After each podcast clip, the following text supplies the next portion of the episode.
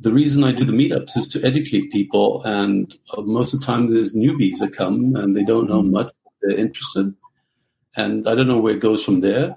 Um, but then you have to educate kids, mm-hmm. and why do we not educate our children in this country? Welcome to another episode of Dr. Brooke on the Block. It's time to grab a seat buckle up and take a ride with me through the wild, wild west of the Web3 universe, where we're going to learn all about coins and tokens, NFTs and contracts, digital real estate and the metaverse, and so much more. There's a lot to get through on the block, but I am here to pave the way and help you avoid those nasty pitfalls and rug pulls so you don't get hurt. I'm going to also introduce you to some interesting characters along the way. Are you ready? Your ride starts now. Welcome to yet another amazing adventure through the wild, wild west of Web3. I am your host, Dr. Brooke, the cryptopractor, and I am joined by Nicko Trataris, my co pilot for today's ride. So before I get into the introduction for Nicko, I want to make sure you have your seatbelts fastened tightly and you have your arms and legs in the ride the whole time. We do not want anybody getting hurt today. This is going to be a fun and epic adventure. So without further ado, Nicko back in 1987 developed an accounting solution called My Office Mobile. In 1989, he became a Apple certified technician and then an authorized reseller for Apple. So this guy got to hang out with Steve Jobs. Like every six months, he was hanging out with Steve Jobs. Like, how freaking epic is that? Like, oh my gosh, just to be able to say that you can have you could have hung out with Steve Jobs. And one of the things Steve would always tell Nicko and the other people in that uh, group were that you just have to convert one person. Because back then, at the time, nobody wanted to buy a Mac- Macintosh computer because they were like, what the heck is this mouse and trash can? So Nicko has not only taken his expertise in the, you know, accounting solution and with Apple, but he's turned around and really built up a lot of different solutions. He's doing a lot of incredible things in the blockchain and Web3 space. And I'm really excited to have you here, Nicko, today to share what you are doing. Hello and welcome. Hi, and thank you um, for interviewing me. It's um, a pleasure. And we met uh, a week ago, so yeah. Everything's moved quite rapidly. they do. The one thing for those of you who are local to the San Diego area that might be listening to this show, Nicko runs a monthly um, blockchain uh, meetup group, and we meet in San Diego. And I got to attend the first like in person live meetup since COVID and was really blown away by a the entire presentation and what they have going on there and then getting to see the inside workings of a real live data center which i've only seen in movies and heard about you know when you're reading about the internet. Uh, but getting to see it in real life was really cool. So thank you for that amazing uh, meetup experience and i look forward to attending more in the future. And for those of you in san diego make sure you make it out to that as well. Yeah thank you. And uh, I, guess you're going to be presenting at the next meeting. So I'm going to invite more women because I think more women need to get involved in uh, blockchain. Thank you for that, Nicko. That I, I kind of want to jump on what you said there. And one of the things, because I do talk a lot, you know, about blockchain education and crypto education. A lot of people understand the word, or maybe not fully understand the word crypto, but they don't understand that crypto is part of blockchain. So a lot of times when I use the blanket term blockchain, they're like, well, what? I don't understand. Um, but I really want more ladies to get involved because this is a huge, huge transition of wealth uh, for generations to come. And we tend to, and you and I talked a little bit about this at the meeting about women tending to have more of an apprehension to jump into new things that they don't understand where men tend to you know just if their buddy or somebody they highly respect tells them about an opportunity they're kind of all in. Mm-hmm.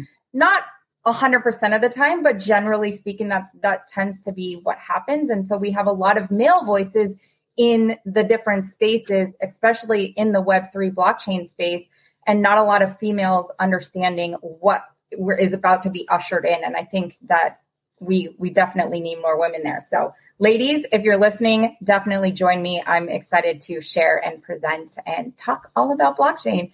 But we're going to be talking to Nicko and getting to hear Nicko's story. So, just like I ask all of my guests when I first start out the show, is I want to know, and as well as the audience, your introduction to blockchain, your introduction into this new technology. When did that first start, and how did you get here today?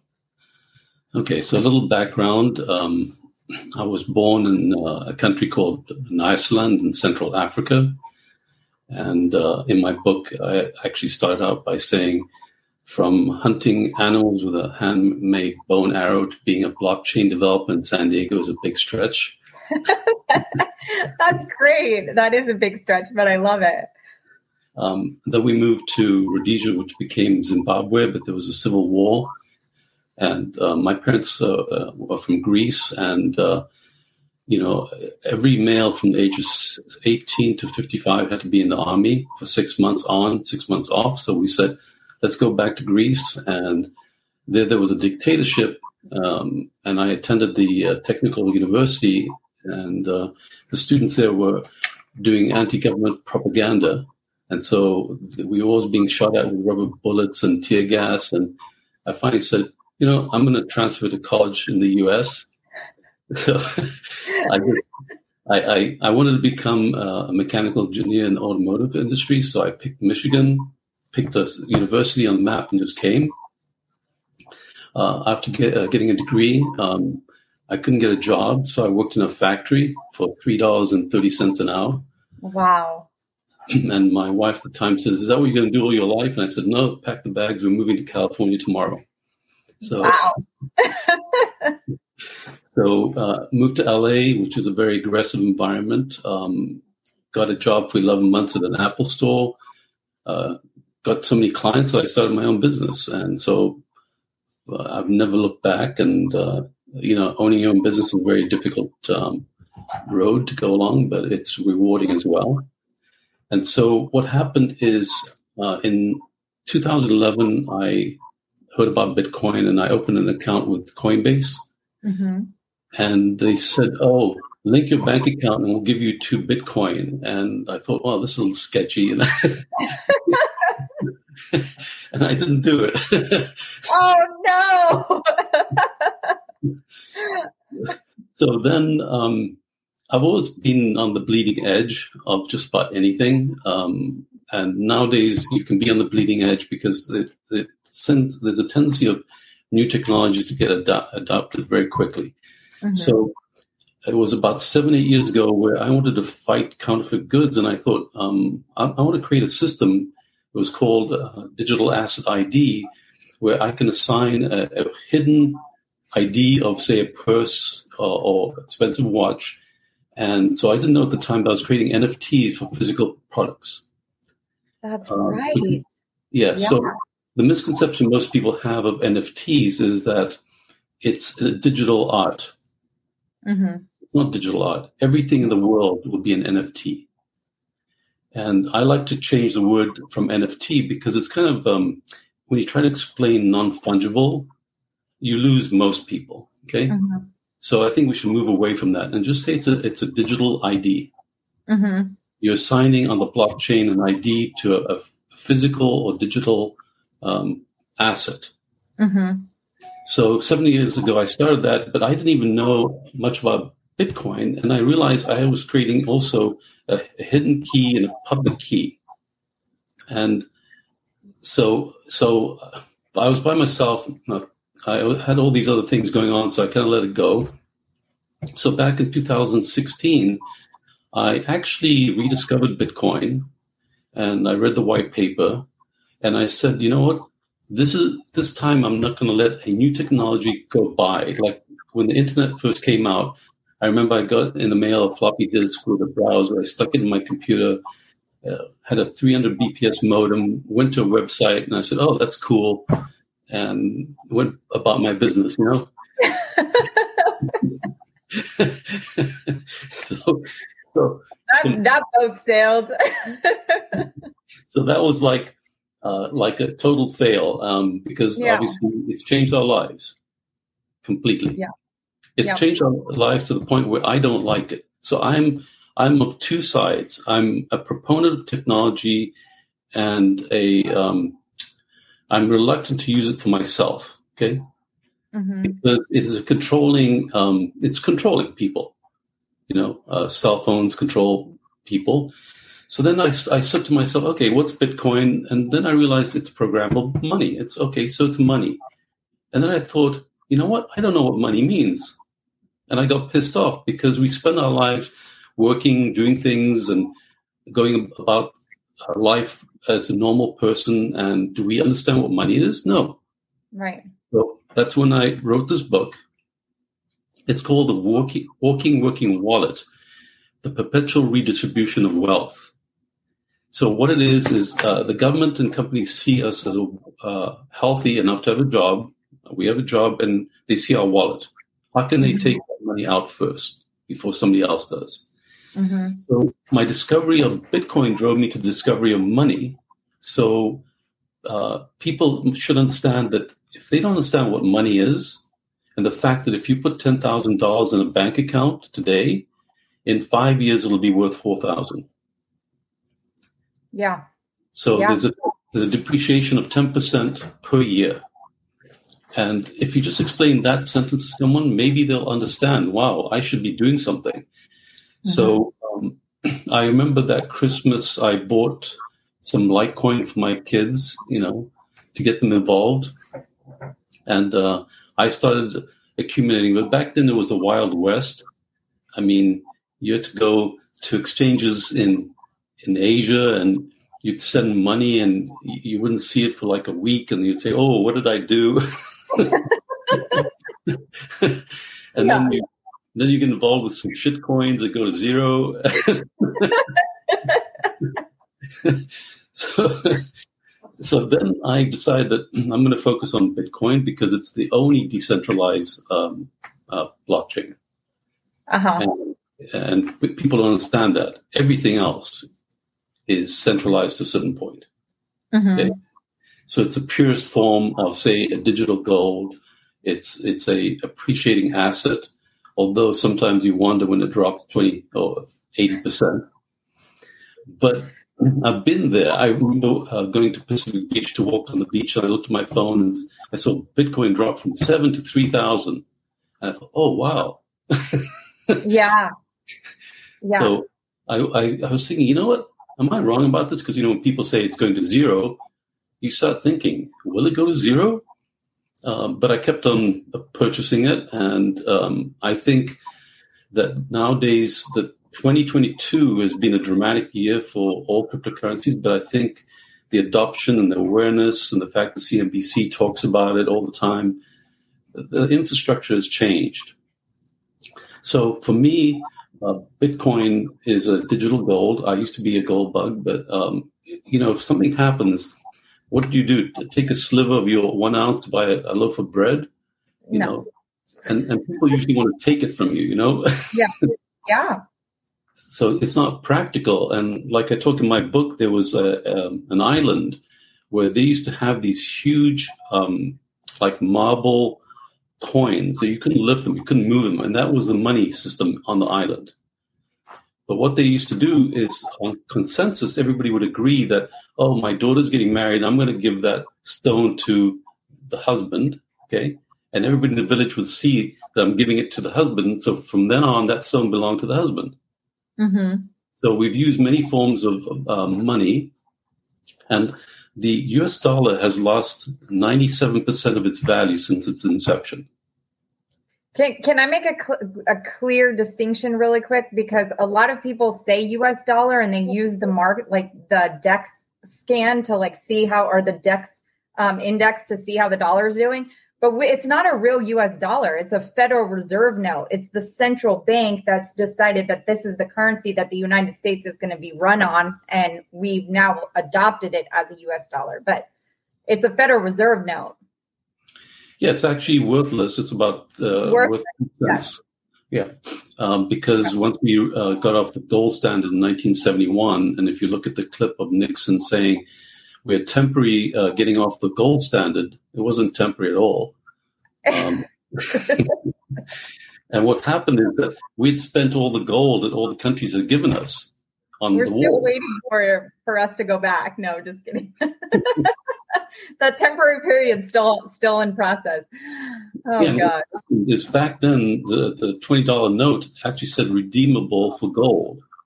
So you could take that twenty dollar bill and go to the bank and get gold for it. hmm So people got um, comfortable because it's practical, a piece of paper in your pocket, and oh, by the way, I can redeem it for gold. So they kind of got used to it, and now there was no gold; there was a piece of paper. hmm But we have a trust system amongst each other. So if I give you twenty dollars, you know you can go to the store and buy something with it. hmm But once that trust is broken, uh, and that c- can happen. And look, I'm not a conspiracy theorist. I, I don't like try and say, "Oh, this is going to happen for sure." We don't really know. Um, and what's bad now nowadays is there's so many talk, so much talk about a recession, and then people say oh, it's going to be shallow. And uh, why isn't Bitcoin appreciating then when Mhm. we have these um, this high inflation? hmm And some people say it's because Bitcoin's not um, mature enough. Um, but I think it's all kind of um, manufactured. You know, like the stock market is is rigged. Um, I was a day trader for one year, so I, I know the stock market. It, Yeah. it's totally rigged, and I got out of it. And Right. so you could say I'm a Bitcoin maximalist. Um, I'm not even sure that I like Ethereum. Um, I know the merge is going to happen uh, because it's controlled by a group of people and Vitalik, and Yeah. they, can decide what to do. And I'm a miner, so I'm mining Ethereum. So it's going to be interesting to see what happens, you know, next month. Yeah. Um, so that was my intro to uh, blockchain and uh, Bitcoin. Bitcoin. It, it's a very interesting story, and ever like I said, a lot of people take different ways in in coming into this space. They take different doorways that they walk through, or different rabbit holes that they go down to discover what they discover. The fact most people probably that are holding Bitcoin right now may have not even read that white paper. So the fact that you've read the white paper and did some due diligence before even like making that initial investment, even though you heard about it in 2011 and had the opportunity to get two full Bitcoin for signing up for a Coinbase account, that's that's almost insane. That right now at at today's prices, for those of you who may not know, that could just be like a free forty thousand dollars right now, like that he would have got for just signing up to an account. So it's pretty huge. And um so to talk about you know the whole decentralization with block with bitcoin and you your belief in that bitcoin is the only decentralized one because there's not a a party involvement or a group of people that are controlling it how how does your current company fit into what bitcoin is like are you bu- building everything on the bitcoin blockchain because you are a bitcoin maximalist um ha- yeah Yeah. So, um, and it's funny because I went to a convention, a Bitcoin convention last December in Vegas, and I don't know if you watch uh, uh, Raul. yeah how Yeah. Yeah. It was uh, he invited 400 people, and I met um, Alec, oh, Alex from uh, Celsius, and I actually Oh, got spend 15 minutes with him. And, and the reason I'm telling you that, And, And for funny- those of you who are watching or may not, may be listening and can't see my facial expressions, Celsius has collapsed uh, since the time of this recording. So that's why my face is the way it is. Yeah, and it was kind of sad. Sorry about that. I was, I was kind of sad because I met um, an Israeli woman that works for him, and she hooked me up with him. And he said, "Yeah, we're expanding. We're up to 700 employees." And um, at the time, I actually uh, believed I, I had a block a BlockFi account, which is similar to Celsius. hmm I thought the concept was pretty interesting, where you just park your uh, crypto on on their exchange, and you earn six percent interest, and then you can borrow off it, so you never have to sell your Bitcoin.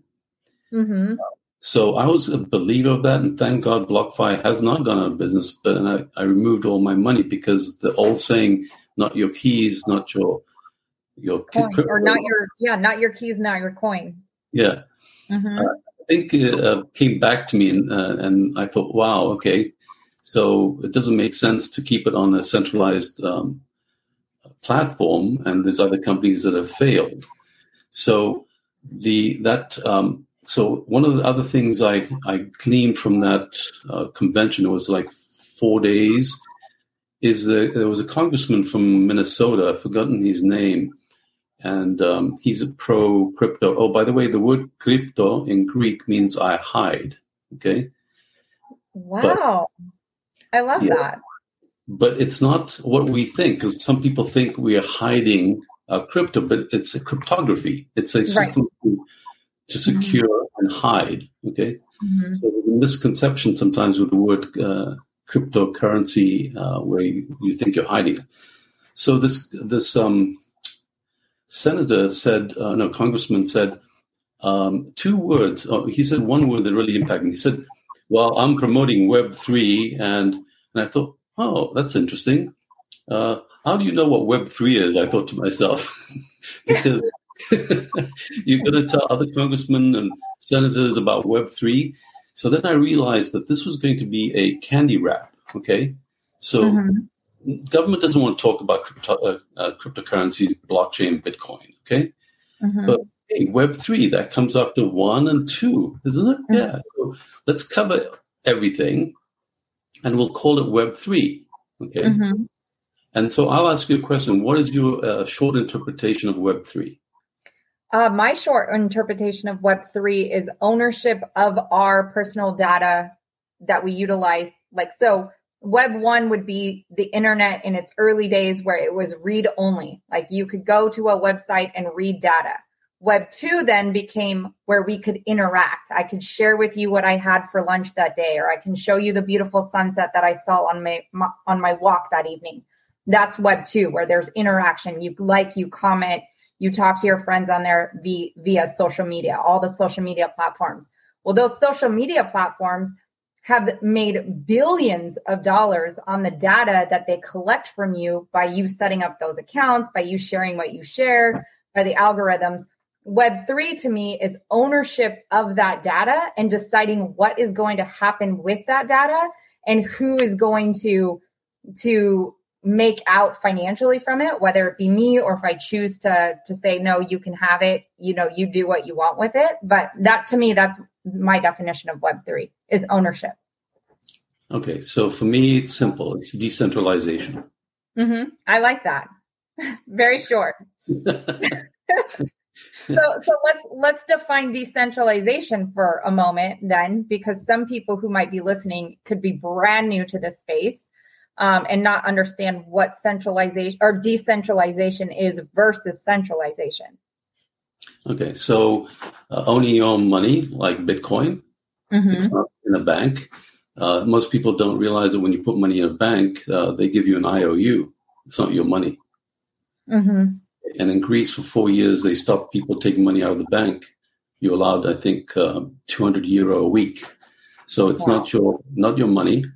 So uh, decentralization means that you, like you mentioned, is you own everything. Your your personal information, the revenue generated by your actions, um, your your medical records.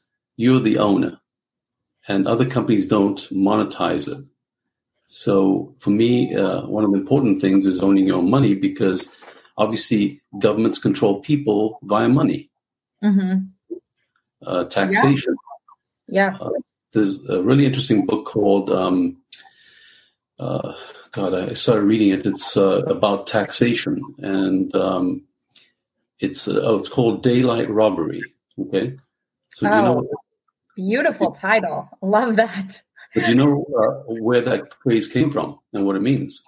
I mean, daylight robbery to me, I, I don't know, but my hearing it right off as you said it was like the idea that they are just kind of putting these taxations in place and essentially stealing from us every single day, every single moment via taxation in broad daylight. They don't even have to do it behind hidden doors. It's like, hey, here we are, give us our money. Yeah, and the origin of it came from the 1500s, where to tax you, they would come into your house and see how many fireplaces you had. So in England, if you had three fireplaces, they would say tax you $75. If you had one, they'd tax you 25 So people said, I don't want this guy coming into my house all the time. Okay. It's an intrusion. So they changed it to counting windows of the house. Okay. oh my God. So uh, there was a trend for 70 years where people boarded up their windows and new buildings had less windows. Yeah. So the term came from uh, daylight robbery that the government uh, robbed daylight from inside their house. That is crazy. I got to get that book, Daylight Robbery. Wow. Yeah, and it goes back to Babylonian times and, you know, taxation. Actually, the Greeks were the first to tax people in a democratic way. Um, and so, coming back to decentralization. So, one of my products is Citadel Data, and I came up with an idea three, four years ago um, where I found out that I don't own my medical records. Correct. Yeah. yeah. So, if, if a doctor uh, prescribes a, a, blood test, mm-hmm. uh, you want to show another doctor, you have to get permission from Doctor A. Mm-hmm. So I thought that's crazy. It's my medical records. Why can't I have ownership of it? Mm-hmm. So I created um, Citadel Data, but it morphed into something else where basically it's a secure way to keep your information because uh, what it does is it not only encrypts the files, but it, it fragments them and puts little pieces on multiple servers. And also, it can never be tampered with because the um, the pointer of the file is the contents of the file. So nobody can ever modify the file. Mm-hmm. And so, um, the last four and a half years, I've been writing an EMR uh, system for a medical startup, and I realized that HIPAA compliance is unattainable. Mm-hmm. Um, it's it's you know data is going to get hacked all the time. And it has. Yeah every yeah. day. yeah. Every day. Yeah so i mean just here in san diego some of the big medical hospitals you know just even within the last six months have been hacked you know and, and patient records are out there you know and you had shared even at the the meeting uh, last week about them having to pay ransom to the hackers to get you know the information back to or however that went down. But it, but it, it happens quite frequently like you said. Yeah so if you think of um, web 3 and also you've got to remember there's also web 5 i don't know if you know web 5 i've heard the term thrown around so much and i still don't know the definition of web 5 can you break it down yeah i'll, I'll tell you after we go okay back. okay so, so for me, decentralization also includes using IPFS, which is the interplanetary file system for um, decentralized storage. So, and that mm-hmm. doesn't use blockchain. So it's a little beyond just blockchain when you talk about Web three. And something we've got to be careful about Web three. There's a lot of bigger companies that want to monetize and control it because Web two is controlled by five or six companies. Okay. Yes. It's uh, walled gardens. And um, there's some companies now that want to take Web3 and kind of make it another three, uh, five companies, not the same, but another five. So we've got to be mm-hmm. careful as individuals that we don't let that happen. Mm-hmm. And it's very easy to happen. so decentralization is a key word I use because think of it as you, like you said, owning your stuff. Okay. I don't care what it is, your identity, um, and I don't know if you use the uh, Brave browser. Mm-hmm. Mm-hmm. Okay. the concept yep. of that is that you, um, if you go and view somebody's site, um, you get the money, and the person's site gets gets the money, not Google. Right. Right. But you know, it's very difficult to change um, people's habits and educate them enough to say, "Here's the impact." You know, yeah. why aren't more people doing this? Right. So it's easy to say decentralize everything, but when most of the people are centralized in the sense of their thinking, because if you think about it, when 60% of Americans or more live paycheck to paycheck, okay, mm-hmm. and you shut down the businesses, you have to give them money, okay? Mm-hmm. But that's by design. we've created a system of debt. Mm-hmm. And that's why Bitcoin is actually the only solution because um, the M2 money supply and the money created is created by debt.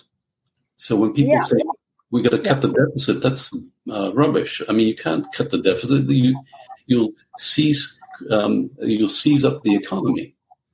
Right. Well, n- n- like when new debt is generated, that's like new money being minted into mm-hmm. the economy. So debt has to exist to some level, but what you're saying with the, the people living paycheck to paycheck, they don't know how to use debt to their advantage, like a lot of the Jeff Bezos, Elon Musk, you know, p- big, huge people doing big things are using debt to their advantage. Yeah, and that's why I wrote this book um, because you know the subtitle is the perpetual uh, redistribution of wealth because that's what happens. Mm-hmm. Um, most people never get ahead. Right. They we are taxed in so many different ways. The system is actually very uh, sophisticated in extracting every penny out of your pocket.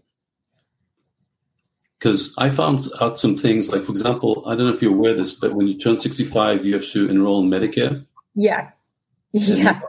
Yeah, you're not allowed to have uh, stay with the old policy unless you're working in a company that has more than 20 employees. Right. So, so I thought, okay, well, that's free. Okay. But it's yeah, not. No, it's, it's not. Yeah.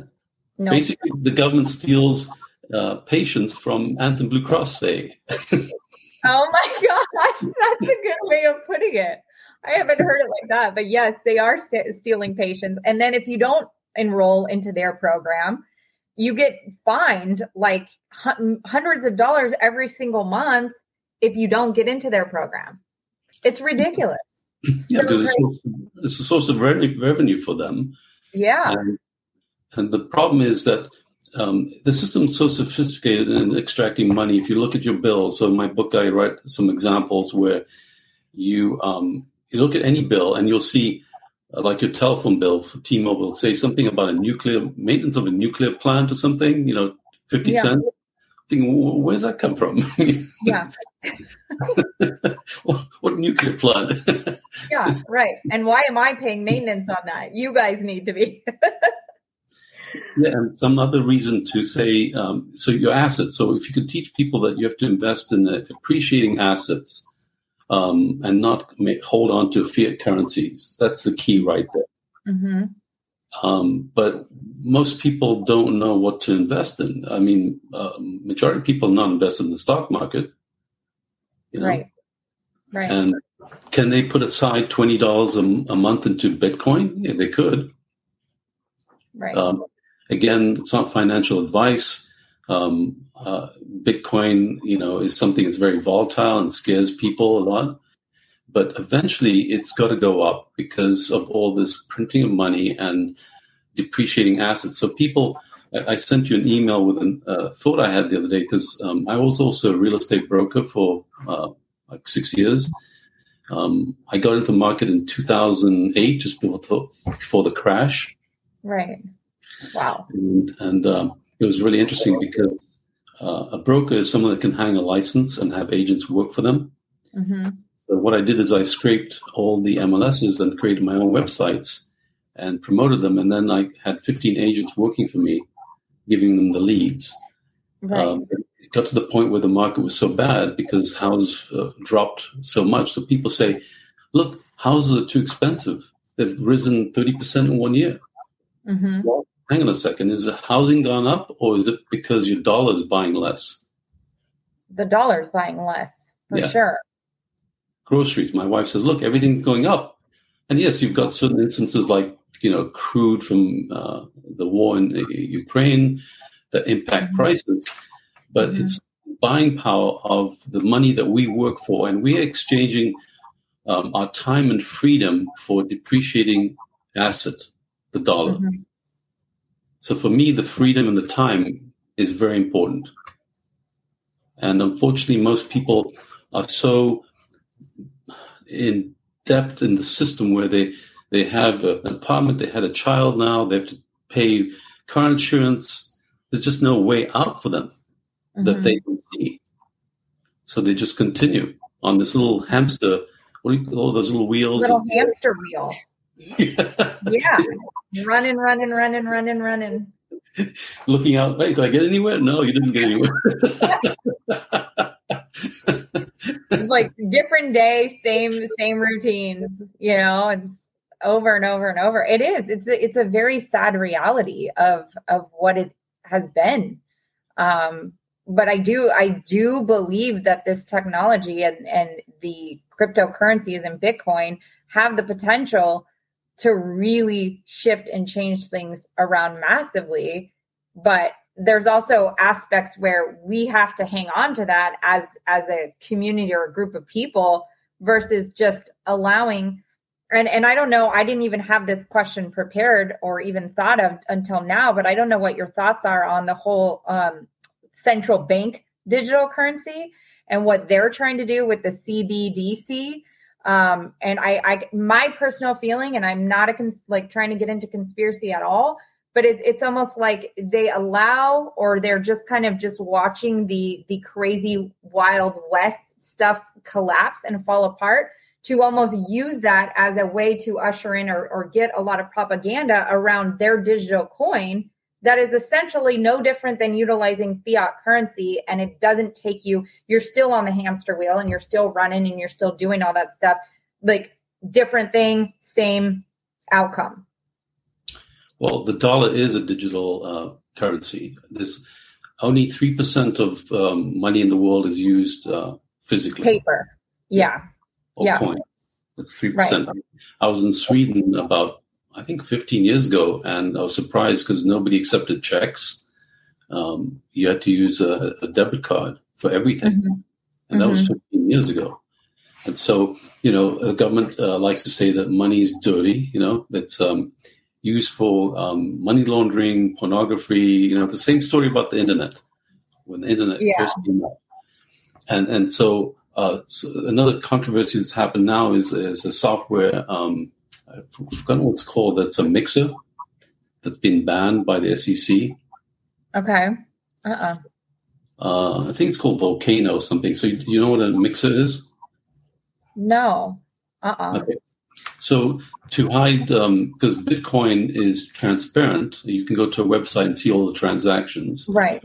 It takes some work to find out the owner of the address, but it's the FBI prefers that you use uh, cryptocurrency for illicit activities because they can find you. Yeah. So a mixer is similar to Monero, but it's basically takes all, a lot of transactions and it mixes them together, so nobody can see oh. who the oh. transaction went where. And uh, the developer in, in Holland was arrested uh, last week. Was that the tor- the tornado crash? Yeah, yeah, tornado. Yeah, yeah, yeah. And now there's a big debate because, hang on a second. So the SEC is saying we're banning this. American right. citizens cannot use it. Right. But but have they got the right to ban it? It's software. It's it's a open source software. Okay. Yeah. So now we get into this weird place where the SEC is trying to control everything. And so for our protection, because all always that story, you know that it's for your protection. Always. Uh, always. so, like, I don't need you to protect me. Thank you. yeah, you're too stupid. You're too stupid to make a decision on your own. So we have yeah. to protect you. Right. Uh, same with investing. You know, we have to protect you. Um, and you know, this is funny because it goes back to our forefathers. Like, I never understood understood the electoral vote. Okay. Yeah. And that right. was created. It should be a vote. Everybody votes, and what are the votes? Count them uh, the electoral. Yeah, if it was 50 votes for Nicko and 60 for Dr. Brooke, then Dr. Brooke won instead of yeah. having the electoral college decide, like, hmm, who do I pick? yeah, that goes back to when there were farmers and people spread out so they elect somebody to represent them. Okay. Right. But right. that's back then. You know, there was no Wi Fi and. yeah. So we, we're still deemed as dumb. Mm-hmm. And unfortunately, the system has created us to be dumb. And I'll give you an example. In 36 years of being involved with technology and witnessing, it, and actually, I started programming in 75, but witnessing people's understanding of technology, I've realized it's, it's gone backwards. And the reason is because we're creating systems like the iPhone that is making us dumber. Okay. Interesting. Yeah, like I turn off notification, I turn off the auto spell. Like Yeah. I'd send a text and it said instead of um, uh, loading, I put it says laughing, and I had to type again. No, I didn't say laughing. You know, it's like it's like that was my stupid cell phone correcting me. Yeah.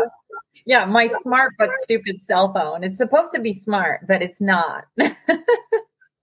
And it's funny because I remember in the the beginning days there was a PDA PDA called Handspring, and um, I thought, wow, uh, this is going to be, become a smartphone. You know, you just have to add the capabilities of a phone, and then they had a slot on the top where they made it a phone. So, Mm. and I thought it would take too long for technology to evolve because back then I made a real estate sign that had a text message. Okay, you could text a, a, a number, and you get a, a pictures and text back about the property. yeah. So I was in LA in front of 400 people, uh, realtors, and I started explaining this technology I developed. And I looked around the room, and nobody understood what I was saying because they didn't have smartphones; they had flip phones. so back then, I looked at the curve of uh, usage of texting, and I knew it was going to explode, but it Yeah. hadn't yet. yeah. So, you were um, early. You were very early into that. Yeah, um, I was early into everything, but but I digress. Uh, what were we talking about? Uh, it was um, Well, de- decentralization versus centralization, and what um, Cit- Citadel. Did I say that right? Citadel. Citadel. Yes. Yeah. Like what, how you're utilizing that in a decentralized world. Uh, well, you said it's not because you're using IPFS. It's not like, like, like on an actual blockchain, but the company is acting as the, like a decentralized company for the health records and piecing it all together or having the fragments on the different file systems, but being able to bring it all back together. Yeah, but we don't control it. It is an open source project, so Okay. we're, not, we're not. So a lot of people think, well, we have control over the, the documents. No, you download the app, and it creates an ecosystem where you can uh, save your uh, documents, take pictures, and then you can share it with people. So if you want to share it with a doctor or an attorney, they Mhm, have this app, and they can only see it in that ecosystem. But mhm. we don't control the data. It's part of this open source technology called IPFS. And let me explain another component of decentralization. Uh, and I think we talked about it at the meeting last. It was uh, unstoppable domains, but Yeah. the backbone to unstoppable domains is IPFS. Mhm. And I'll explain why. I think it was three years ago the Turkish government decided that they don't want didn't want the citizens of Turkey to um, look at Wikipedia. Okay, so Oh, they they turned it off and banned it. Okay, yeah. So Wikipedia then published the, the website on IPFS. Hmm. And you cannot stop someone's website on IPFS. Yeah. It's decentralized. Unstoppable Domains is a domain naming system that is also decentralized hmm and it cannot be stopped. Uh, they- Unstoppable. There it is. Unstoppable. So I have my website on IPFS as well. So Yeah. the way to um, so I'll give you another example. What is the average lifespan of a web page? Ooh, months, years? 100 days. I don't know. How many? 100 days. Wow. Wow. So in essence, we're losing our history hmm because all these uh, companies and websites that were created 10, 15, 20 years ago are gone. Yes. The servers are shut down, the files are gone. So in essence, we're destroying and losing our future. Right. So if you put it on Unstoppable uh, on IPFS, it's called the permanent web because it never goes away. hmm And so uh, there is some moral implications of, of that in the sense that what if there's information on there? So we're talking about censorship. Like, hmm uh, do we need the government to censor us? No. Um, what if there's child pornography on, on an IPFS website? That, yeah, that, yeah. Well, yeah. Oh, that is a tough one. Because I Yeah. would say, obviously, you want to take that, get that off. But if that's on permanent web through IPFS, yeah. Ooh, I do see the moral dilemma there. Yeah. So, do we need babysitting to a certain point? I mean, I guess that's why we have jails, but you know, it's ironic where so many people were jailed for uh, uh, possessing drugs, and then the government says, "Oh, we can make money; it's legal now." mm-hmm. Yeah, but hey, you're going to still stay in there because uh, we need you there. so there's some yeah, moral right. uh, moral questions to answer, and yeah, I think I still believe in decentralization, obviously, and there's so many ways that it can happen. And mm-hmm. the fact that we have to be careful as individuals that we actually enforce this and we don't let another set of companies or government. Uh, and I'm not an anarchist, you know. Uh, I pay taxes. I understand that you have to pay to get roads fixed. You need firefighters. Um, but will we come to a point where we decide how government spends money? Yes, I think that's a that's a fair statement. I think that's absolutely a fair statement. Yeah. So, do we want the government to build a new aircraft carrier for ten billion dollars, or do we want to feed starving children in the South? Mm-hmm. Right. Right. And that's something else I think government's aren't very good at doing. They're not good at spending money. I laugh because I'm like, yes, right, exactly. They're not good at spending money, you know, but they'll they'll turn around and and give money. You know, they get they they printed tons of money over the course of COVID to try to keep businesses or people happy and you know and like moving through this whole thing. But then look at what it created on the back end. Like here we're at, sitting in 2022, two years after that, you know, like and people are like, oh, it's not a recession. It is a recession.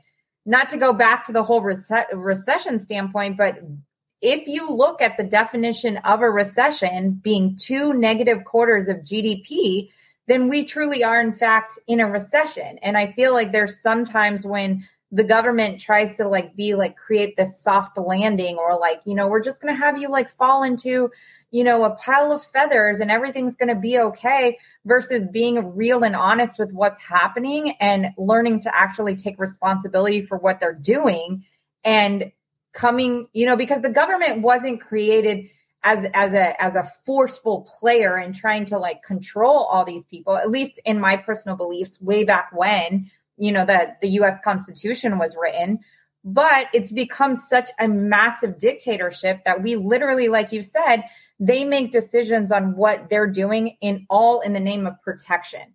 We're going to protect you. So therefore we have to have all this red tape or you can't do this or hey, you can't invest into this property or into this this fund because you're not accredited it, accredited, you know, for the SEC un, under their guidelines.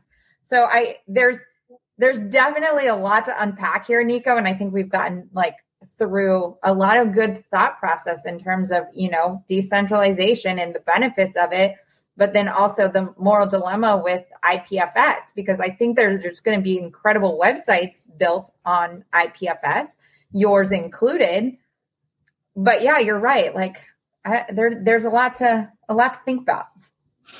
Yeah, And it's funny about this. So my, I've been telling people that we're not in a recession. We're not going to go into recession. I've I've said that for the last six months. Um, because I think we've we've fabricated. So it's a bunch of guys with switches and knobs. Okay. Yes. And yes. we we are controlling the economy. First of all, there shouldn't be a Federal Reserve. No. Yeah. Uh-uh. I'm always shocked uh, that uh, a lot of people think that the Federal Reserve is a government entity. It's not. It's not. it's not. And I like I this is one little aspect I will go down a little conspiracy train on and like oh, definitely. Me, but but yeah. I want you to like I I want the listeners to hear this for a second.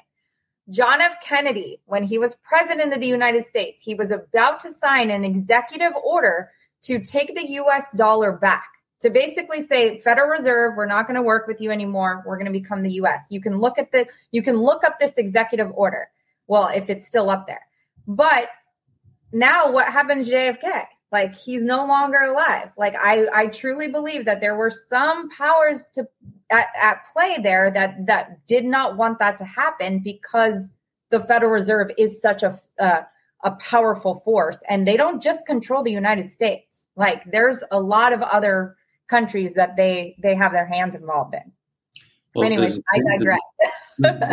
saying that anybody that wanted to get rid of the Federal Reserve is dead. Basically, that that's what I'm saying. no, there's an interesting book I, am reading, the Jekyll Island, where the um, actually the Federal Reserve was created, and um, it's a it's a private company owned by banks. Yeah, they decide the monetary um, system in the state. So interest rates should be uh, left to just it should be a market force that changes interest rates. We shouldn't try and uh, raise interest rates, lower interest rates, create all this havoc. So what I think is because everything's so manufactured and manipulated that a depression is something that they can turn off in a second. Okay, mm-hmm. they can yeah. just uh, start dropping interest rates. They can print more money. So that's why I think it's not in their best interest to, in an election year, too, to say, "Oh, um, there's a recession. You guys are going to be um, suffering." So that's, that's true. Reason, yeah, that's true. That's why, especially in an election year. Yeah, and that's why the stock market's going to go back up um, because yeah. it has to go up, keep all the fat cats, you know, uh, happy. so, so yeah. I'm not. Yeah, I, I, don't look. It's funny because as an immigrant, I see things a little different. You know, um, mm-hmm. I am a U.S. citizen. I'm I hope I've contributed to, to this country to make it a better country. Um, mm-hmm. I feel that I was disillusioned because I thought countries like Greece or Romania, there's a lot of corruption. But I think there's a lot of corruption in this country too. It just yeah. um, works differently. Yep. So, I, I agree. So, so with all that said, like in what we just talked there, you know, within the last like 10 to 15 minutes, that, that whole, you know, just where everything is at, how can we start to see a brighter future? Like, what do you see? Where do you see the the rays of sunshine coming out um, in terms of this whole aspect of Web three? And we didn't actually define Web five, so I want to definitely go back to that. But like, what does the future look like for you? Well, for me, it's always education. Okay, mm-hmm. so I know I'm I'm different because I went to, to private schools all my life and I had a good education. I like to read. Mm-hmm. Um, and I think that's critical. And I'll give you an example. And, and the, the, answer to your question is, is quite simple. It's education, but starting with the young people. Like, for example, um, my 10 year old son um, plays chess all the time. He reads nearly one book a day. Um, yeah, he's uh, learned Chinese. Okay. Wow. He, He's got his own YouTube channel where he's teaching kids how to play Minecraft. And obviously, you know, children listen and watch you. So it's not if you're bad with with, with your money, your kids yeah. will be bad. Yeah. It's not what you tell them; it's what you do. Yes. Okay? Yeah. And so, first of all, is it really strange how there's no um, education for kids about economics?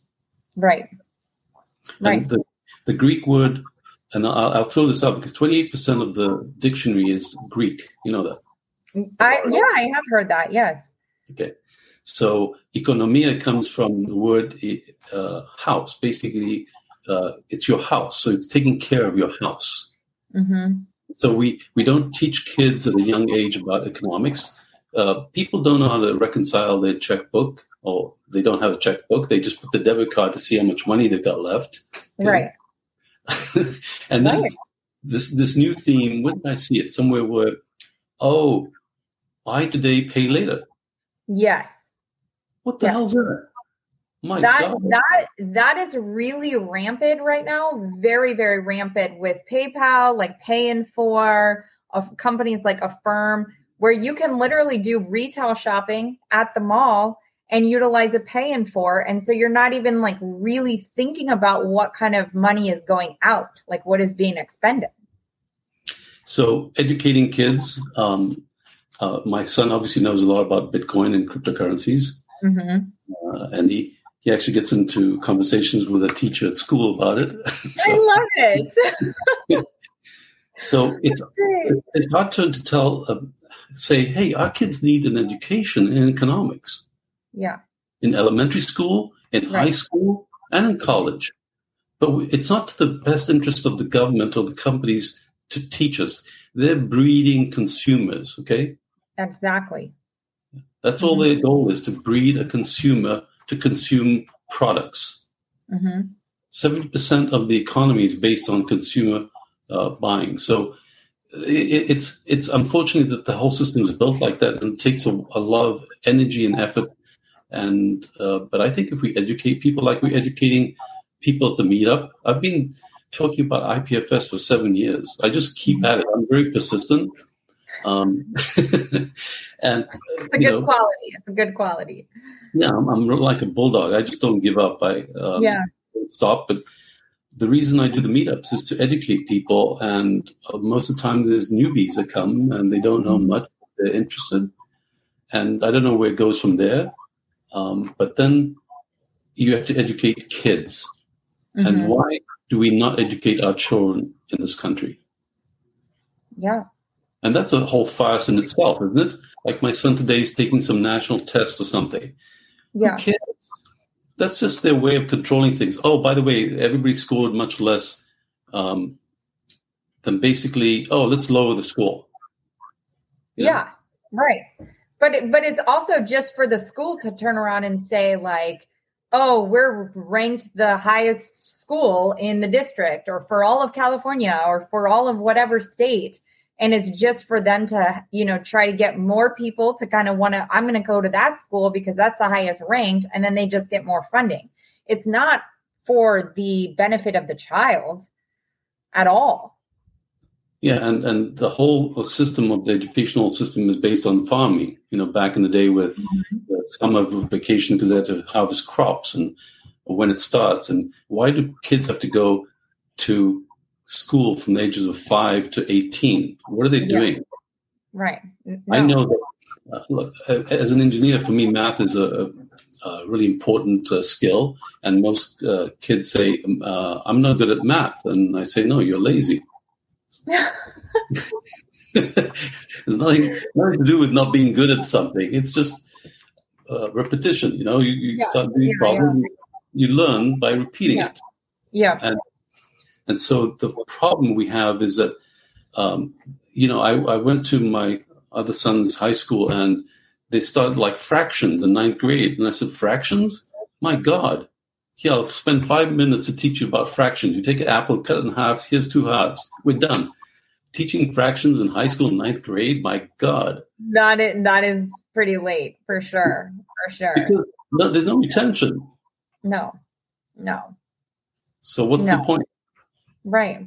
Absolutely. And I and I agree with you. I think education is a big thing.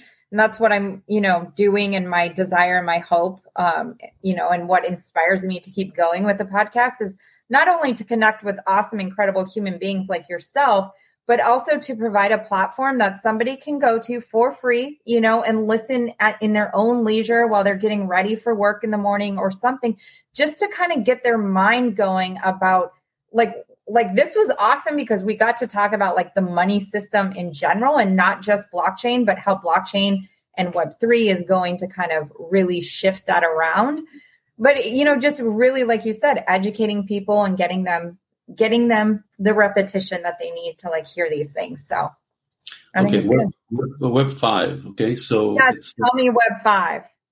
So it's a it's a Jack Dorsey thing. Okay. Okay, so BlockFi guy He's a he's a Bitcoin maximalist. Okay, so for those who don't know Jack Dorsey, he's the or was the old CEO of Twitter, founder of Twitter, um, and now has BlockFi and Bitcoin maximalist. Yeah, he actually um, is a co-founder of uh, used to be Square, and it's called Block now. Yes. So Square right. is the thing you used to put in your phone. You put in your phone mm-hmm. to credit cards. So he's left uh, Twitter to focus on uh, Bitcoin, and um, he he doesn't he thinks Web three is a farce. Is a what? A farce. Okay. Okay. Is BS. Yeah. I, I I know. So where did Web? Well, tell me what Web five is, and then we'll try to determine where Web four went.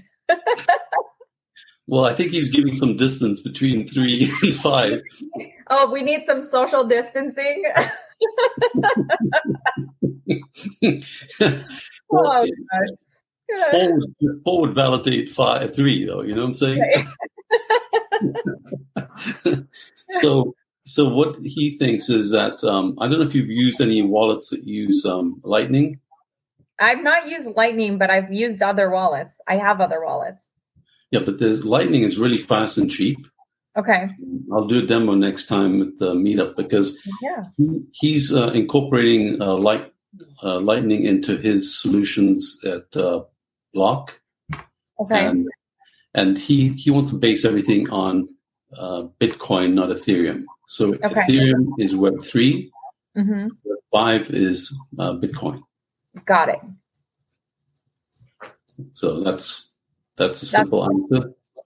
Okay, so the so then the so he's running everything on Lightning Network on top of the Bitcoin chain blockchain, mm-hmm.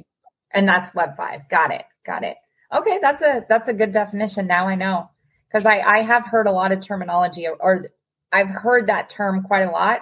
And it's interesting because the same time I've heard about that was all about Lightning Network and Bitcoin. So great definition. Thank you for that, Nicko. Well, uh, just as a disclosure, that sometimes I don't know what I'm talking about. So check fact me. no, and here we are. No, just kidding. No, you know what? The, the, what's incredible and what I absolutely admire the most about this space is we are all learning together as well. Um, nobody is like the utmost expert in anything. And I think that even the experts in like will tell you, most of them, um, if their egos are taken out of the equation, that they're also learning and they're learning, you know, as they go because there's still a lot to be uncovered and discovered through this whole process of you know this new new decentralized world that we're we're moving into. So um is there any closing thoughts before we um bring the ride into the station? Bring the train into the station no I, I, think what people should do is educate themselves but also take the plunge i think at some point yeah. i have so many friends that for five years seven years i've been saying just buy a little bit of bitcoin man put $200 away and yeah. to this date, they haven't done it. Oh, well, I've got to study it. You know, I've got to find out what it means. So yeah. if you're not going to go to that, um, go down the rabbit hole, as you say, um, just buy some, a small portion. And like you said, you bought just a little and you didn't care if it went to zero. Right. Then right. you start saying, "Oh, wow, this may go much higher than zero. so I, I, I got to understand this. Yes. So exactly. My advice is study it, but also just take the plunge, maybe because um, put a bit aside, like you with any portfolio. If you have a small diversity, like say two point five percent in gold, that makes mm-hmm. sense. Nobody's going to think you're crazy. Mm-hmm. The same thing with Bitcoin. Um, mm-hmm. Put two percent or one in Bitcoin, and if it goes to zero, goes to zero. You're not impacted because right. I really think that it is the going to be the transformation of wealth from one group of people to another. Uh, that's definite, in my opinion. And some people are just lucky. Yeah. Yeah, to- I, I agree with you wholeheartedly. And I'm glad it's being said from a different mouth than just my mouth every single episode. I, I know my, my co-pilots and my guests, you know, definitely confirm what I'm saying, but I want other people to hear it from other sources and not just myself because it's not my thought process it's collectively as a group the those of us who truly understand what this space is capable of and where we're heading like we understand that there is a, is a lot of generational wealth um, that can be capitalized on. When you do the proper research when you get involved in you know like you said just setting aside some money in bitcoin. If you don't do anything else just put it there um, because the hedge against or the risk against what could happen is very low to the upside potentials that can be gained as a result of taking that chance on yourself and taking a chance on um, a new brand new technology. So awesome and, i spend at least two hours a day studying um, these technologies, and um, it's a, a, learning process. It's evolving constantly. There's always so many new things coming along, and and don't get persuaded by like a lot of hype. Um, I, yeah. I notice on YouTube now there's a lot of images of people with their eyes wide open and red and arrows, and I used to these people by stopped. I said, if you put a thumbnail on there that's got your big eyes open and your mouth open, I'm not watching you anymore. oh my god, I love it. I love it. Well, Nicko, where can people find you in the interwebs? How can they connect with you further? Um, my company name is NTI Blockchain. So it's ntiblockchain.com. My mm-hmm. bank actually calls me occasionally and says to me, Hey, are you buying Bitcoin? And I said, What business is it of yours? yeah, don't ask me what I'm doing. This is my company. But yeah, because you have the word blockchain in there, it gives them a little like, ooh, scared vibes. yeah. He said to me, it's a very high risk asset. Okay, thank you. So it went like this, and it's really high risk. Yeah, um, exactly. It's too but, high, too high. I've got, a, um, I've got a meetup, um, and it's kind of a long name. I don't even know what it is. I think it's uh, Bitcoin blockchain IPFS Web three, uh, and it's based here in San Diego. I'll, I'll put the link for the meetup as well as your um, company links in the show notes, so people can easily find it and click on it and, and join. So definitely, um, we'll have access to you that way for sure too. Okay, we meet once a month, and we have been doing for seven years, and we now have a, a hybrid of a, a, virtual and physical. Uh, the mm-hmm. last one was a bit of a, a mess, but hey, we'll work out all those pieces as we go, right? Yep. so, okay.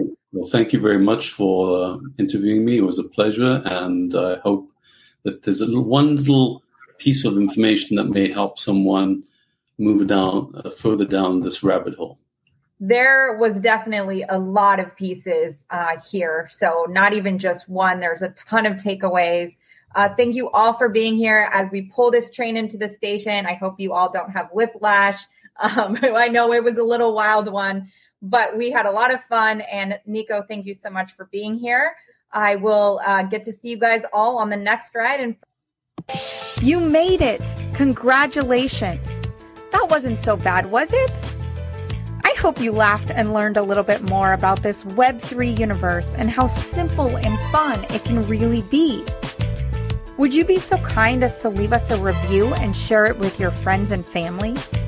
It would mean so much to get this out to more people as we embark on the greatest transfer of wealth that has ever happened in human history. Can't wait to see you on the next one.